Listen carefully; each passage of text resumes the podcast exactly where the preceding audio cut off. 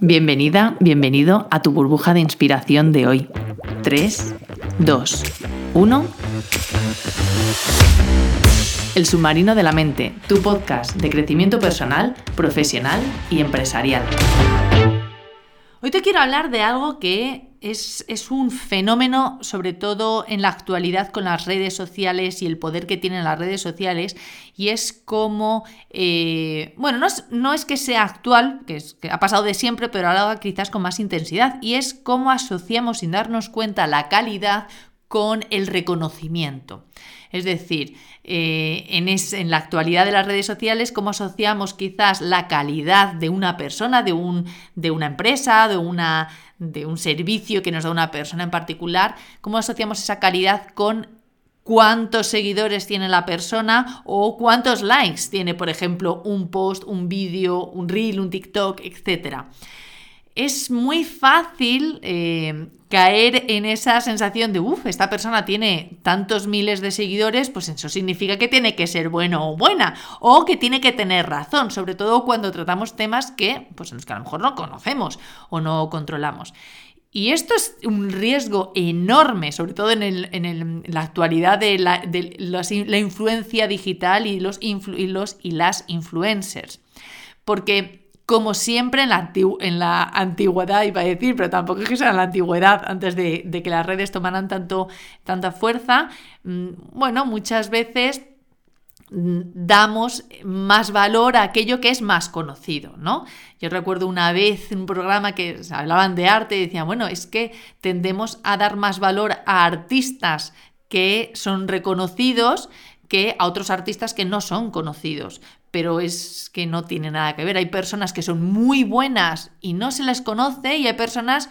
que Mm, no son tan buenas, pero son muy conocidas, porque al final el que se me reconozca más o menos no está solo en función de la calidad que yo pueda ofrecer, sino también de la forma en la que me mueva, qué, contactos he conseguido, el marketing que pueda hacer, etcétera, cómo conecto con las personas y eso no significa que yo pueda tener más o menos razón o de más o menos calidad en, mis, en mi trabajo, mi servicio, mis productos, etcétera. Con lo que esto siempre a mí me lleva a pensar mm, dos cosas. Por una parte, el, que nos,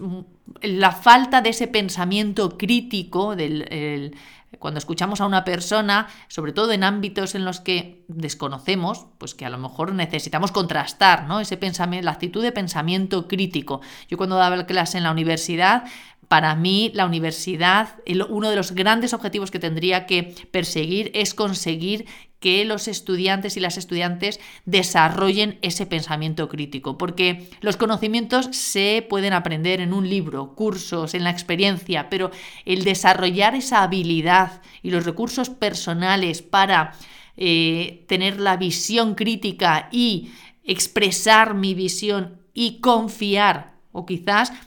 tener la visión crítica, confiar en mi propio juicio y pensamiento y expresar, y, con gracias a esa confianza también expresar mi, visión crítica, es un recurso, unos recursos que, que, son clave para, bueno, pues para también evitar esa influencia ciega que muchas veces eh, recibimos y tenemos y, aceptamos de personas que a lo mejor realmente no tienen el conocimiento o no tienen o no, o no dan esa calidad y esa excelencia en aquello que hacen. Y, ya si lo traemos al día a día de dietas, milagro, eh, fórmulas para eh, ganar dinero rápido, cosas que a lo mejor son buscamos y que mm, dejamos de hacer tener ese pensamiento crítico en el momento que nos tocan ese dolor, ¿no? Tan de marketing, ese dolor, nos tocan ese dolor y entonces alguien nos ofrece la solución y dejamos de mirar mucho más allá. Entonces, bueno, mmm, esto casi, hoy el capítulo es más como una reflexión porque a mí me parece preocupante en cuanto al, punto, al nivel de influencia que, pueden tener personas que realmente no tienen una, un, conocimiento real o una, y una, experiencia real de lo que están eh, compartiendo o, vendiendo, etc. Y es un peligro. Eh, bueno, dependiendo también del mercado y la situación y de aquello de lo que estemos hablando, pero que, es peligroso eh, en muchos ámbitos, ¿no? Entonces,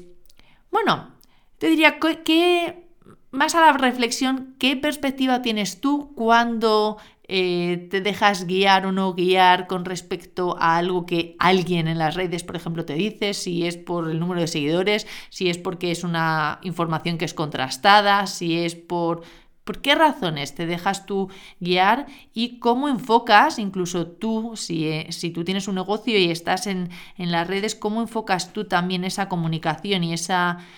eh, cómo enfrentas también tú el, poder, el exponerte o el presentar tus, tus productos, servicios, etcétera, eh, independientemente de los seguidores, likes que puedas tener.